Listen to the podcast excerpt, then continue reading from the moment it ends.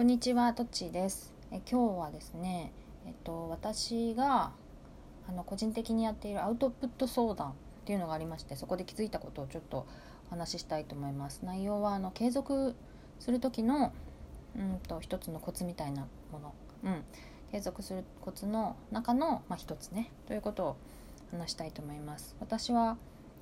友達とか、まあ、知り合いの人とか、まあ、あとえっと、オンラインであのネット上で知ってるけど、まあ、会ったことはないよねみたいな人ぐらいまでを対象に対象にっていうかそういう人今まではねそういう人にアウトプット相談というのをしているんだよね。で何かっていうとあのアウトプットしたいけどできないとか何をして何からしていいか分かんないとかいろいろやってみたけど継続できないとかなんかそういうこうアウトプットの必要性は分かっていたりなんかしたい気持ちは持っていることは確かなんだけれど何から始めようかなみたいな人のちょっと背中を押すみたいな感じ。でなんか何がしたいのかとかそのな何のためにしたいとか別に何のためとかななくはない。話を聞いていくと何かしらあるんだよね。外側にある場合もあるし自分の内側にある場合もあるし。でそういうのを聞いていってじゃあこれこれからこのこんなことから始めてみるといいかもねっていうのを一応最後にこう目標っぽいのを決めて大体その一つのねあのお話が終わるんだけれどそれでえっとある人がね、えー、いいちゃんとしましょうかいいちゃんがあの、まあ、こういうことを発信していきたいっていうのがまあ明確にあってでそれを発信していきましょうと。で週に1回ぐらいならノート書けると思うからそれを書いていこうかなっていうふうに言ってたんだけどえっとまあなかなか継続するのが難しかったみたいなんだよね。1回か2回、えー、書いてその後はあ続け続いてないんだなと思ってたんだけど多分気持ちとして私とやるやろうねって言ったっていうことで多分なんだけどその継続できないでできなかった継続していないっていうことに罪悪感を感じていると思うんだよね。思ったんだよね。でさそういう時に私も結構あの迷っていて「最近どう?」とか言って言ってもいいんだけどまあえっと今のところ相談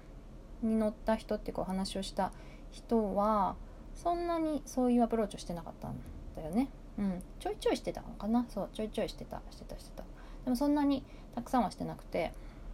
でもそのいいちゃんはまあでも継続してないのが多分嫌だったんだと思うんだけど何か継続したいなと思ってこうツイッターでね毎日ちょっといいことみたいなのを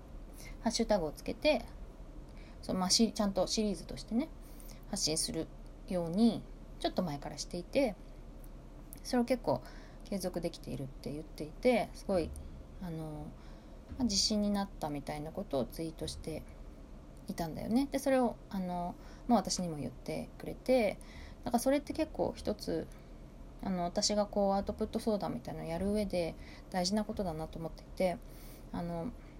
継続できるできないって本人の意志の力が弱いとかあと本人が悪いとかじゃなくて、まあ、合ってないだけだと私は思うんだよね、ま、本人にとって結構大変だったとか大変さと楽しさのなんか割合として大変さのが大きいとかね。そういうあと思ったような期待期待効果が得られなかったとかね。そういろいろあると思うんだけどその、まあ、それがそ自分が悪いって思っちゃいがちなんだ。気合が足りないとかさなんかこう 情熱が足りないとか思っちゃいがちなんだけどそんなことはなくて、まあ、合ってないだけだと私は思うわけ。だから自分ができることに切り替えていった方がいいんだよね。えっ、とそのまあその見極めは結構難しくって効果が出ないからすぐやめるっていうのは確かにあんまりちょっと得策ではないんだけどこう向いてないなと。あの